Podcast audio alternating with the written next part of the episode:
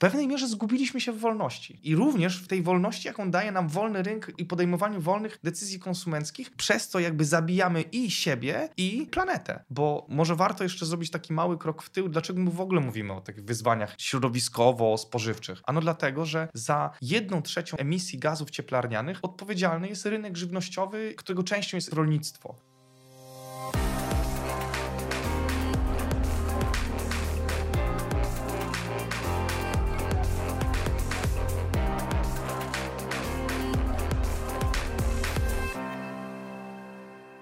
Krzysiek Grzyman, dzień dobry. To jest e, kolejny, piąty odcinek Zielonego Podcastu. Razem ze mną człowiek, instytucja, szef po prostu, Grzegorz Łabanowski. Dzień dobry. Szef? Może, ale to zależy. Ale Szef, zobacz, szef, szef, i szef szef jako tak kucharz. Szef i szef. jako kucharz. Szef Ja się kucharz tak jako kucharz szef to mam na pół. No. Lubię gotować i lubię się zajmować jedzeniem, ale chyba określenie mianem kucharza to nie jest najtrafniejsze. Nigdy nie wiem, jak to nazwać. Ja się zajmuję jedzeniem. Top szef. Top szef tam byłeś, a, a teraz bardziej prezes fundacji Szkoła na Widelcu. Też chyba prezes Food Labu, czyli studia kulinarnego. A w Old Friends kim czy jesteś? Współwłaścicielem. A, współwłaścicielem, ale nie prezesem. Nie, w ogóle słowo prezes. No, pracuję po prostu. Jestem ciężko pracującym człowiekiem. Wiem, to słowo, Chyba za dużo pomysłów. To słowo, to słowo jest straszne, ale interesując się także branżą agritech, Też. o której bardzo mało ludzi słyszało. Też. A to jest przyszłość, jeżeli chodzi o jedzenie? Myślę, że częściowo tak. To jest taki temat, mam wrażenie, tabu, o którym pewnie wolelibyśmy nie myśleć, że zmiany klimatyczne będą wpływały na to, jakie są i jakie będą ceny żywności. Dzisiaj w środowiskach naukowych y, często mówi się o tym, że koszty i środowiskowe, i zdrowotne naszej diety są wyższe niż mogłoby się z pozoru wydawać. Poza tym y, subsydiujemy rolnictwo, które pod kątem zdrowotnym i środowiskowym niekoniecznie jest najlepszym wyborem.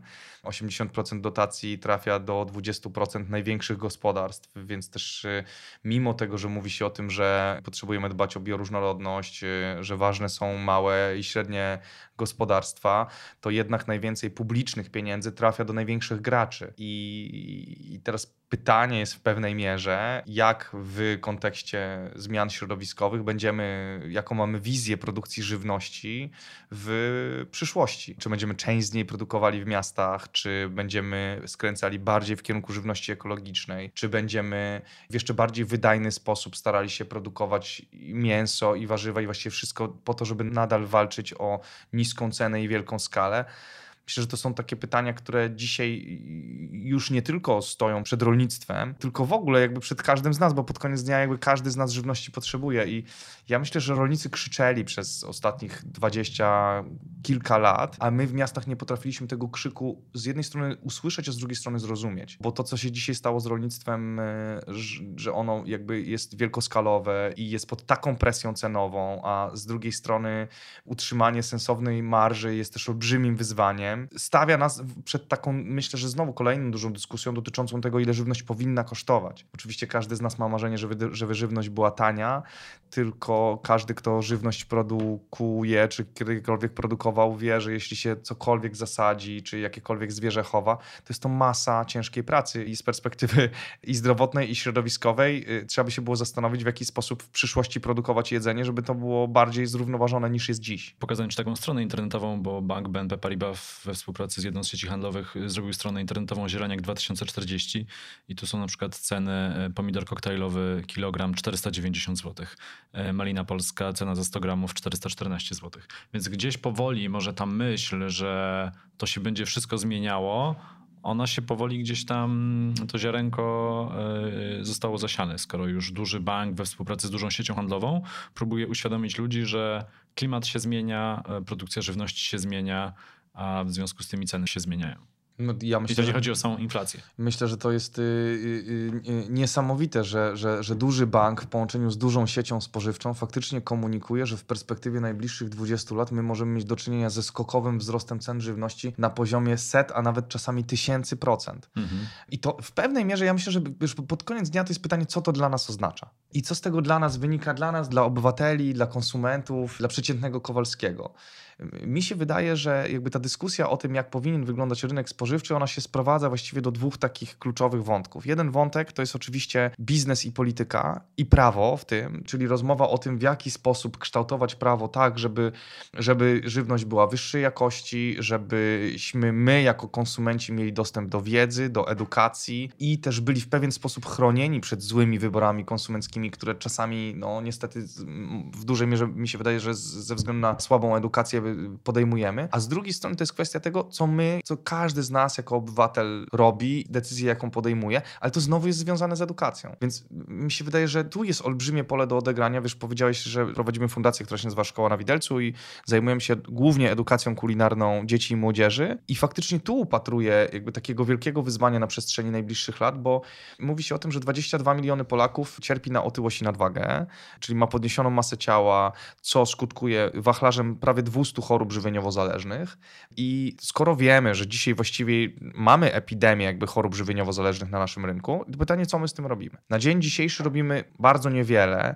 Na szczęście coraz więcej instytucji publicznych widzi, że to ma sens i ja widzę zmianę jakby w myśleniu o tym, ale to, że widzę zmianę w myśleniu nie oznacza, że przeznaczyliśmy, nie wiem, pół miliarda złotych na przykład na to, żeby te problemy rozwiązywać na przyszłość. Bo wbrew pozorom to nie są rzeczy bardzo trudne i nie są to rzeczy, których się nie robi na świecie. Przykłady to jest... No właśnie, podaj jakiś przykład fajny. Jeden pierwszy z brzegu przykład z Kopenhagi, która jest mniejsza niż Warszawa.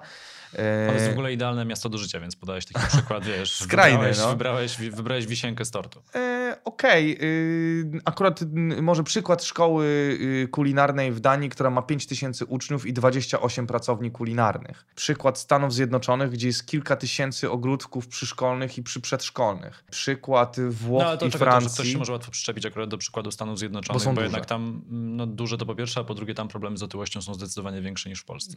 I, i to jest akurat taki powszechnie panujący mit, który tak? mówi, że u nas nie jest jeszcze aż tak źle. Wiesz, ja tą, że tak powiem, narrację u nas nie jest jeszcze aż tak źle znam od mniej więcej 15 lat, bo mniej więcej 15 lat temu byłem pierwszy raz w Stanach i stamtąd właściwie przyjechałem z taką refleksją, że my tu mamy o co walczyć, bo jeżeli tego nie zrobimy, to faktycznie rynek za nas nie wyreguluje. Znaczy, rynek wyreguluje to tak, żeby zoptymalizować cenę i dostarczyć najtaniej w najbardziej zoptymalizowany sposób produktu, który będzie nam smakował, bo to jest podstawowy parametr y, wyboru konsumenckiego, jeżeli nie uwzględnimy tutaj wiedzy, no a wiedzy nie ma co uwzględniać, no bo mhm. edukacja jest droga, no więc jest dodatkowym kosztem, więc trzeba ją mhm. ściąć. I 15 lat temu, będąc w Stanach Zjednoczonych, byłem w kraju, który jawił mi się jako raj na ziemi, a okazało się, że pod względem kulinarnym to było piekło.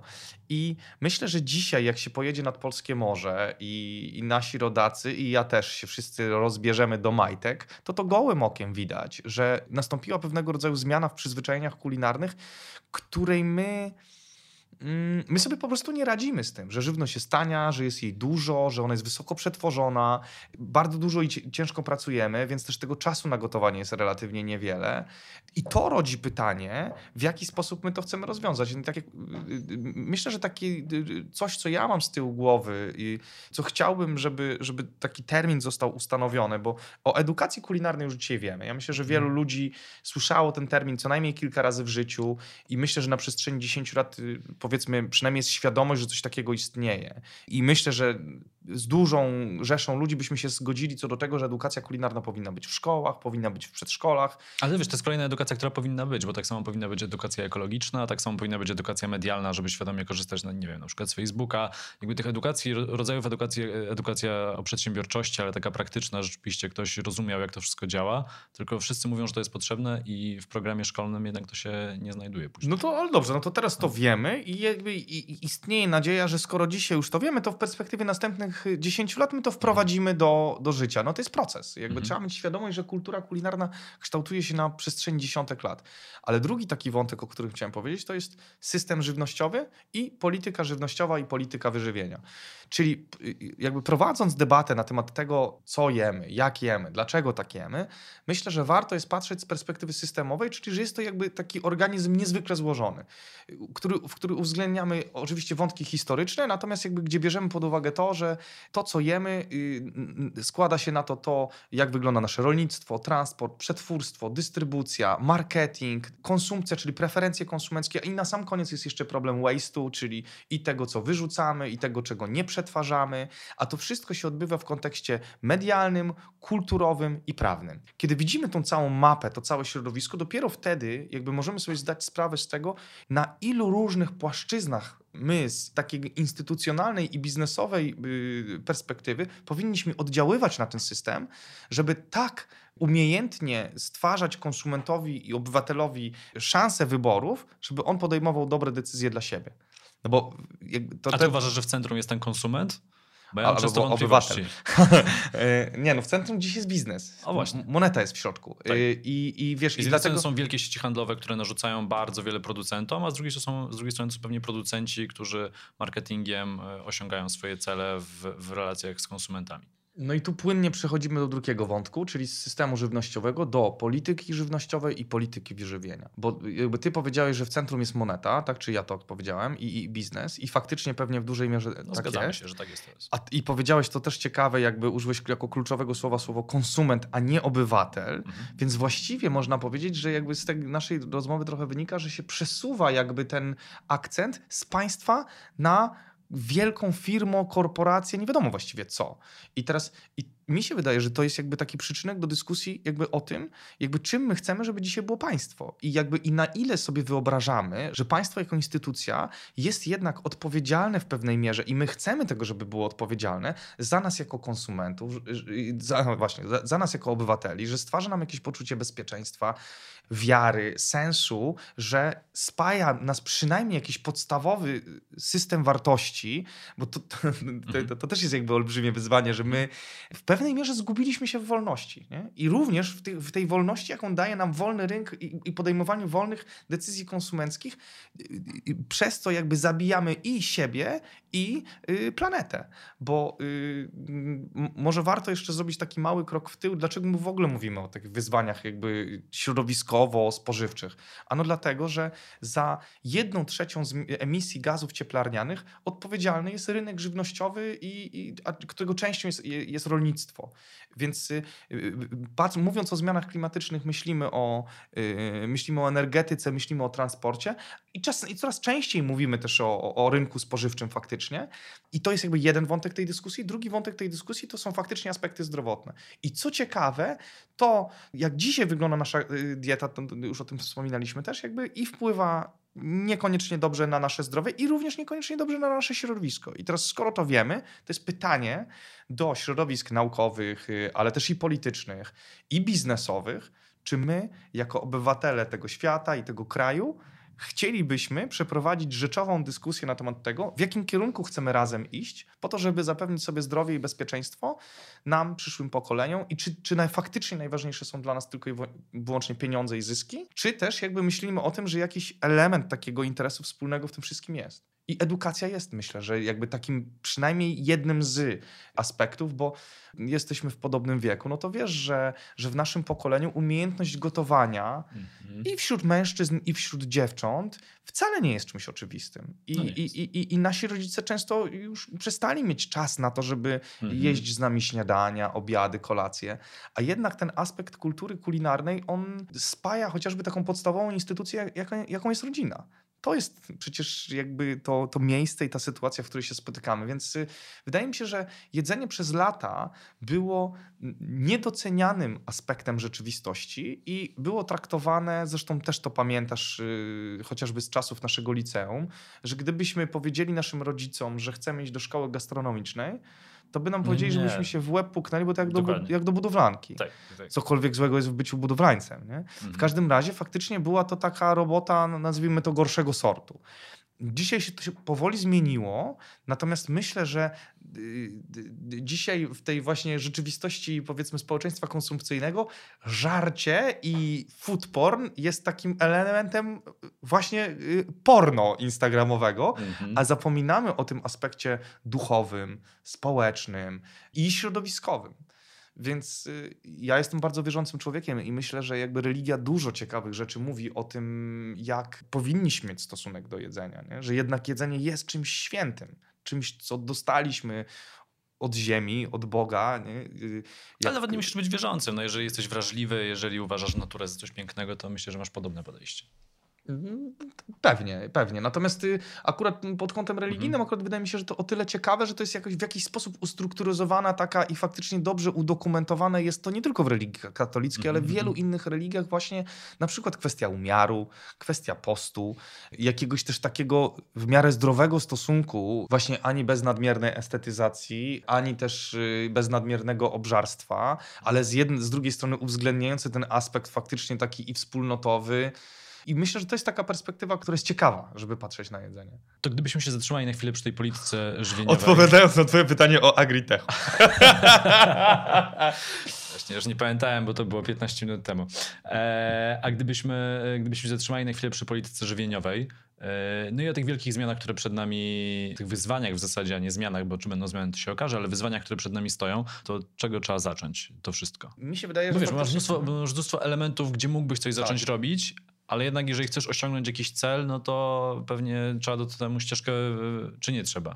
Po prostu trzeba robić małe kroki i to gdzieś tam się samo wyłoni. Ja to studiuję, tak jak mówię, prawie 15 lat, więc dla mnie to jest taki wątek, gdzie trudno jest mówić o jakimś jednym aspekcie, bo dla mm. mnie to jest 50 różnych aspektów, które się dopiero składają na, na jakby spójną całość. Więc ja to sobie wyobrażam, że faktycznie nie, nie, damy rady rozwiązać jakby tych wyzwań żywie, jakby na poziomie jedzenia jedną konkretną rzeczą.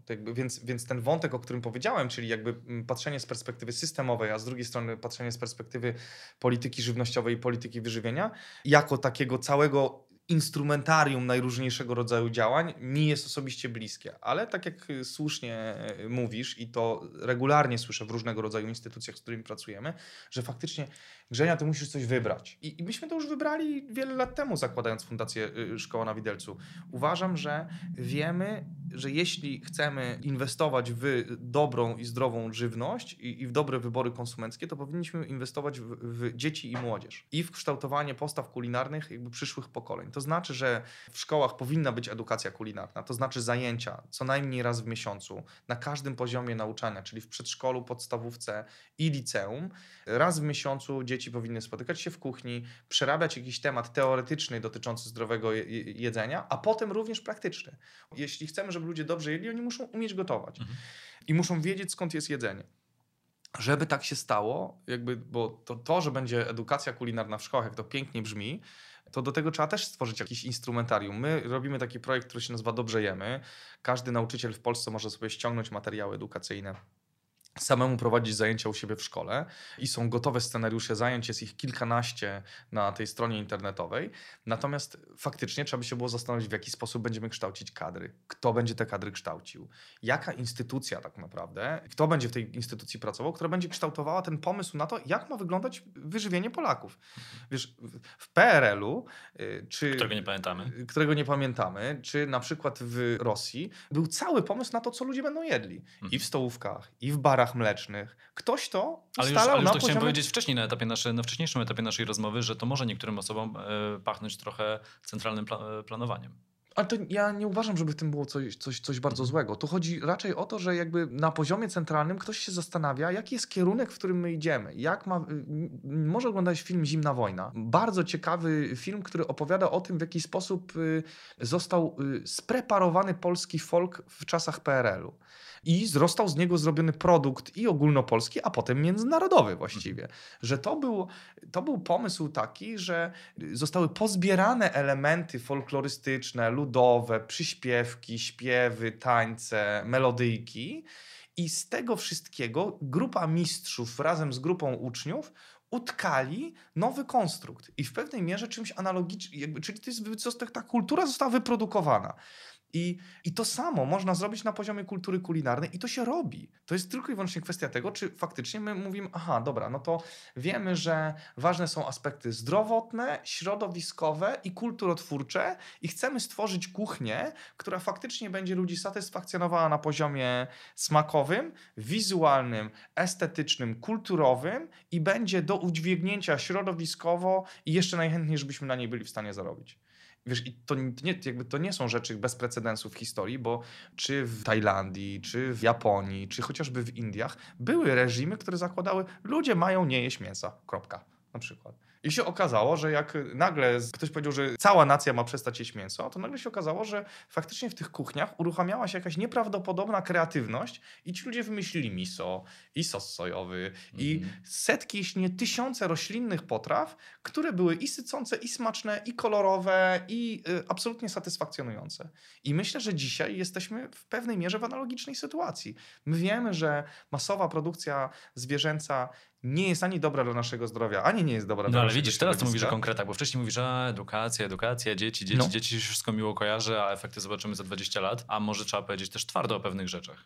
Cukier zły, mięso ograniczyć. Mhm. Wiesz, takie No tak, jakby- hasła, które może dopiero do świadomości niektórych osób, jak zostaną tak bardzo na ostrzu noża postawione, nomen omen na ostrzu, e, ostrzu noża, to wtedy trafią. No bo byliśmy przy dwóch wątkach. Jeden to jest ten wątek faktycznie instytucjonalno-biznesowo-polityczny, a drugi to jest ten wątek indywidualny każdego z nas. I faktycznie każdy z nas jakieś decyzje konsumenckie podejmuje, jakieś wybory podejmuje i ma faktycznie wpływ na to, jak ten rynek wygląda. I może nam się wydawać, że my nie odgrywamy roli, ale wbrew pozorom odgrywamy i to fundamentalną. Więc faktycznie to, ile jemy mięsa. To też to jest bardzo, wiesz, jedzenie powinno nas łączyć, a nie dzielić. Więc ja ci nie powiem nie jedz mięsa. Zresztą Mhm. wiem, że ty nie jesz, no ale y, y, ja na przykład jem, ale myślę, że to jest kwestia proporcji w dużej mierze. Czy my jemy je codziennie trzy razy dziennie, czy my jemy je na przykład trzy razy w tygodniu po 100 gramów, co się łącznie składa na tam 300 do 500 gramów mięsa w skali tygodnia, co się mieści i w normach środowiskowych, i w normach zdrowotnych. Na przykład. To jakby mięso to jest jeden wątek. Ryby. Połowa tego plastiku, który jest w oceanach, to jest z sieci.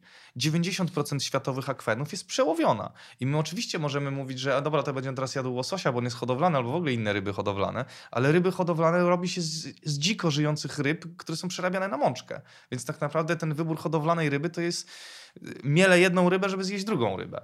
Więc pod tym względem to też jest taka duża debata, o której biznes oczywiście ani media nie chcą rozmawiać, no bo, bo to nie jest w ich interesie, bo nie będą mogły wtedy reklamować łososia, który dzisiaj robi dywanową reklamę na, na polskim rynku. Import żywności. No każdy z nas kocha azjatycką kuchnię i ona jest pyszna i to nie ulega żadnej wątpliwości, ale rozmowa o, a propos tego, ile i na jaką skalę my powinniśmy transportować żywność i również ją eksportować, a na ile powinniśmy kształtować lokalne rynki. Na każdym etapie my możemy podjąć wybór.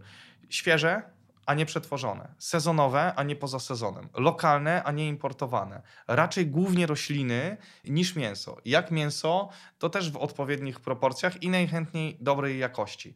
Mniej soli, mniej cukru, co nie znaczy, że to nie musi być smaczne, ale to faktycznie stwarza pewnego rodzaju wyzwania dla nas, jak sobie z tym poradzić. Ale to może być super ciekawa przygoda też. Mhm. To fajnie, to fajnie, to sobie pogadaliśmy i w zasadzie problemy rozwiązane. Dziękujemy i do usłyszenia w kolejnym odcinku. No nie, a serio, to, to, to, to, to, to, to, to czego byś zaczął? Bo e, pojawia się postulat i on mi się bardzo podoba, ograniczenia produkcji przemysłowej, przemysłowych hodowli zwierząt, żeby to nie było na tak gigantyczną skalę w e, bardzo mało wyśrubowanych warunkach. To jest moim zdaniem ok. Dodatkowe podatki e, związane z cukrem. Moim zdaniem ideowo też ok. Pytanie, jak to się przełoży na społeczeństwo. Fajnie zobaczyć, jak to się stało w innych krajach, żeby nie było tak, że konsumenci nadal to kupują, bo nie wiedzą w sumie dlaczego, albo nawet nie wiedzą, że tam jest ten podatek, po prostu płacą więcej za te produkty, a są mniej uświadomieni. E, Potem masz odpowiedzialność dużych koncernów za wszystkie opakowania i śmieci, które wprowadzają razem z tym produktem. No to jest super. Można do tego jeszcze dodać, y, ale to pewnie w skali całej gospodarki tak naprawdę, większą odpowiedzialność za cały ślad węglowy twojej produkcji. I to są przykłady takich działań, które można by było robić. No, ja pracuję nad takim konceptem, jak właśnie postulaty polityki żywnościowej. Wiesz, tu nie ma gotowych rozwiązań, bo też y, o ograniczeniu produkcji zwierzęcej, też zaprosiłeś mnie właściwie w tym temacie, Tak. bo zakładam, że to jest twój konik. Ja nie wiem, ile to jest set, czy tam dziesiąt tysięcy ludzi, którzy faktycznie w tym biznesie pracują, ale y, to też jest warto pamiętać o tym, że my jesteśmy wielkim producentem mięsa Polska. I to Jasne, na eksport wielkim eksporterem. i również wielkim importerem paszy, dlatego że nie produkujemy tej paszy sami. I faktycznie to jest jakby to jest starcie gigantycznych interesów. Mało tego, mówi się o tym, że dużą część wody, którą wykorzystujemy, wykorzystujemy do chłodzenia y, elektrowni, które są opalane węglem, ale też y, pamiętajmy o W tym, że, że w produkcji rolnej gigantyczne ilości wody też są zużywane i między innymi zużywa je przemysł mięsny, o czym się rzadko mówi. A z drugiej strony jesteśmy krajem, który kocha mięso. Jemy ponad 70 kg, bodajże około 74 czy 5 kg mięsa na rok, co stanowi trzy razy więcej per capita na głowę, tak? Co stanowi trzy razy więcej niż mówią dietetycy i lekarze, że maksymalnie w skali roku my powinniśmy jeść około 25 kg, czyli jemy trzy razy więcej niż rekomendują nam, ale to znowu z kulinarnego punktu widzenia, to mogę ci powiedzieć jako człowiek, który gotuje, gotować z mięsem jest łatwiej, Mhm. jest smaczniej. Tak. Jest, więc, więc to znowu, jakby y, y, sprowadzając to na język praktyki, pytanie, co my będziemy jedli i kto nam to ugotuje. Dlatego, że y, my jesteśmy na etapie, na, gdzie tych po, około 100 szkół gastronomicznych w Polsce, kadry, które tam pracują, serdecznie pozdrawiam, jeśli ktoś nas słucha, tak na dobrą sprawę nie mają źródła regularnych szkoleń. To są bardzo często ludzie, którzy z, z praktyką gastronomiczną mają bardzo mało wspólnego, żeby nie powiedzieć, że mieli na przykład 30 lat temu. Więc to pokazuje, że jeśli my chcemy mieć jakościową kulturę kulinarną, to my musimy kształcić nie tylko konsumentów, ale również gastronomię, profesjonalistów, młodych adeptów tej sztuki. We wspomnianej Francji, Włoszech, Hiszpanii czy Danii gastronomów się szkoli po prostu i inwestuje w ich naukę. Poza tym mówisz o tych takich postulatach różnego rodzaju. Myślę, że też y, umożliwienie skrócenia tej drogi od producenta do konsumenta między rolnikami a odbiorcami w miastach To jest super. To jest też jeden z takich fundamentalnych wątków. Wiesz, no jeżeli z gospodarstwa wychodzi kalafior, który kosztuje złotówkę, a on w supermarkecie kosztuje 6 do 8 złotych, to faktycznie widzimy, że ta marża jest gdzieś po drodze gigantyczna. I teraz to też jest jakaś przestrzeń taka do debaty. W Stanach Zjednoczonych w 2016 roku 75% produktów spożywczych obecnych na rynku to była żywność wysoko przetworzona. Czyli ani niedobra dla środowiska, ani niedobra dla zdrowia. I ty też podałeś to jako przykład. No dobrze, to co robimy w takim razie? Czy podatkujemy produkty, które mają wysoki ślad węglowy, negatywny wpływ na środowisko, yy, dużą zawartość soli, cukru, tłuszczu? Wiesz, problem polega na tym, że dzisiaj większa część instytucji publicznych i urzędników, którzy yy, są odpowiedzialni za bezpieczeństwo żywności, twierdzi, że to, co jest na rynku, jest bezpieczne, czytaj, to jest zdrowe. To nie jest prawda. To jest takie wypaczenie Mhm. To po prostu spełnia normy. y, sens, to po prostu spełnia normy, a normy Tak. niestety y, nie do końca są kompatybilne z tym, jak dzisiaj wyglądają nasze wybory konsumenckie i jak olbrzymia jest y, tak naprawdę podaż średnio jakościowej żywności, która jest tania i która ma wysoki koszt środowiskowy w produkcji. Żeby był jakiś optymistyczny e, akcent ku końcowi, to moim zdaniem dobre jest to, że nie jesteśmy jeszcze, nie jest jeszcze za późno w Polsce, bo jak spojrzysz na rynek e, żywności przetworzonej, szczególnie takich dań gotowych, to jak porównasz Polskę na przykład do UK, do Wielkiej Brytanii czy do Stanów Zjednoczonych, to to się dopiero u nas rodzi. Jeśli nie masz jeszcze tego problemu takich super tłustych dań o marnym składzie, jeżeli chodzi o makroskładniki, że u nas dopiero ta taka, nie jest tak, że wracasz do domu i wrzucasz coś do mikrofalówki jeszcze statystycznie w Polsce. U nas jeszcze jednak, jednak coś tam gotujesz. Więc moim zdaniem szansa jeszcze jest, tylko to już jest raczej ostatni dzwonek, żeby coś zacząć robić. Znaczy, myślę, że, można, że nale- należy być optymistą. Wiesz, no, yy, duża część chyba naszego pokolenia ma problem z depresją klimatyczną i 15 Mhm. innymi rzeczami takimi związanymi z nastrojami społecznymi na chwilę przed kryzysem. No jakby myślę, że to jakby czujemy, ale z drugiej strony może ten kryzys jest jakąś nadzieją na to, że, że zaczniemy inaczej na siebie patrzeć. Wiesz, może potrzebujemy dużo mniej, może potrzebujemy się częściej widywać, mniej mieć i oczywiście, że to jakby brzmi abstrakcyjnie, Znaczy ale... brzmi jakbyś mieszkał na Wilanowie, a nawet nie na Wilanowie moim zdaniem, to jakbyś mieszkał, nikogo oczywiście nie obrażając, nikogo nie porównując, na Mokotowie. No, w okolicach. No, to się zgadza. Tylko wiesz, jak nie, to, ale jak bo to, mówisz- jak z tego, bo, bo, to jest, bo to jest no. fajny, to jest fajny trend i ja wiem, że mnóstwo ludzi, którzy tego słuchają, myślą sobie, no jasne, przecież ja kupuję fajne, zdrowe produkty, jem w, restauracjach, które nie zaopatrują się o najtańszych dostawców, tylko raczej dbają o, e, o to, żeby to menu było sezonowe i od fajnych dostawców, wszystkie produkty. Więc jakby prze, przekonywanie przekonanych y, to mamy za sobą. Pytanie, jak to przekuć na skalę całego kraju. No nie, ale pytałeś mnie o wątek optymistyczny, więc Mhm. jakby dla mnie wątek optymistyczny jest taki, że właściwie wszystkie sieci handlowe dzisiaj y, mówią o oczyszczeniu etykiet, o obniżaniu zawartości cukru, soli, tłuszczu, o jakichś pomysłach na walkę z plastikiem. Przynajmniej oni są dzisiaj świadomi tego problemu. Mhm. Robią nawet własne kampanie edukacyjne i dla nas, konsumentów, i dla dzieci. Instytucje y, publiczne mówią o narodowych programach y, zdrowia. Jakby ten temat jest obecny na agendzie. Oczywiście, że on jest dzisiaj obecny na etapie w dużej mierze PR-owej, natomiast faktycznie pewnego rodzaju faktem jest to, że firmy z mm, przemysłu mięsnego bardzo intensywnie interesują się przejściem na flexi albo y, produkcją roślinnych zamienników mięsa. To się stało rzeczywistością. Firmy, które jeszcze niedawno miały bardzo wysoko przetworzone produkty i takie super złożone składy, dzisiaj czyszczą etykiety. I nawet ci najwięksi produkujący kostki rosołowe i przyprawy uniwersalne, oni dzisiaj bardzo często robią to z suszonych warzyw. Więc jakby rynek też widzi to, że my jako obywatele, konsumenci, czy Mokotowa, czy Nowej Soli, jakby widzimy, że ten rynek powinien się zmienić. I myślę, że to też jest ważne, żeby każdy z nas miał takie poczucie, że to naprawdę ma sens. Jakby ta wiara jest nam potrzebna w to, że ta inna rzeczywistość, ona jest możliwa ja sobie czasem myślę, że y, nasza wojna w naszym pokoleniu, ona jest, tylko dzisiaj ona wygląda, ona jest bardziej zawoluowana. Mhm. Że, że to, to wyzwanie ono jest gdzie indziej. Wiesz, my jesteśmy jednym z dziesięciu najciężej pracujących narodów na świecie, więc to nie jest tak, że my siedzimy i nic nie robimy. Myślę, że to jest jakby kluczem tu jest umiejętność takiego spotkania i dialogu o tym, jakby w jakim kierunku my chcemy iść nie? i jaki kraj chcemy budować. I to jest zadanie już dla ciebie, bo może posłem zostaniesz, słyszałem. Słuchaj, walczymy o to. E, ostatnie pytanie. E, Agritech. Podaj jakieś przykłady. Mogę ci powiedzieć, tudzież państwu, że planujemy rozwijać y, takie rolnictwo w miastach, y, w systemach. A, czyli powiesz o swoim przykładzie, bardzo dobrze. No, może jest on mi najbliższy. Y, pytanie, skąd to będziemy brali żywność za 10, 20, 30 lat. I wiemy, że do 2050 roku 80% ludzi ma mieszkać w miastach. Wiemy, że ceny transportu będą rosły, prawdopodobnie ceny energii też będą rosły. To oznacza, że transportowanie żywności, produkcja żywności będzie dużym wyzwaniem, a poza tym będziemy mieć do czynienia z niekontrolowanym warunkami pogodowymi. Więc teraz pytanie, czy, czy będziemy potrafili produkować żywność w systemach zamkniętych? Oprócz tego, że faktycznie tak jak dotychczas to robiliśmy w sadach, na polach, w łąkach i w lasach, to czy będziemy potrafili to robić w piwnicach, czy będziemy to potrafili produkować na strychach, tak jak się zioło produkuje na przykład, nie? Mhm. Gandzie. No, i słyszałem tylko. Ta dziedzina się bardzo rozwinęła na przestrzeni ostatnich kilkudziesięciu lat. Właśnie takie rolnictwo i hydroponiczne, najróżniejsze, wertykalne. I te nowe technologie dają nam możliwość nie tylko do produkcji gandzi, ale też i do produkcji jedzenia. Jest to jeden z kierunków, z jednej strony rozwijania ogrodnictwa miejskiego jako takiej płaszczyzny do integracji, do spotkań, do edukacji, do po prostu fajnego spędzania czasu, ale też i produkcji żywności. I czymś komplementarnym do tego mogłoby być właśnie takie agritechowe farmy, które byłyby w miastach, no i zrównoważone rolnictwo, takie, które byłoby nastawione na krótsze łańcuchy, na, y, y, na większą ilość bezpośrednich dostaw, może nawet lokalnie pracujących z dotychczas funkcjonującymi sieciami handlowymi, y, które po prostu uwzględniałyby aspekt nie tylko biznesowy, ale też aspekt zrównoważonego rozwoju. Myślę, że jest taka perspektywa. A daleka? No to czas pokaże. Y, wiesz, y, dzisiaj czytając te raporty ONZ-owskie dotyczące zmian klimatycznych, ciężko jest cokolwiek wróżyć. Wiesz, ja wierzę, że to, to nie ma co gadać, czy to jest dalekie, czy bliskie, trzeba robić.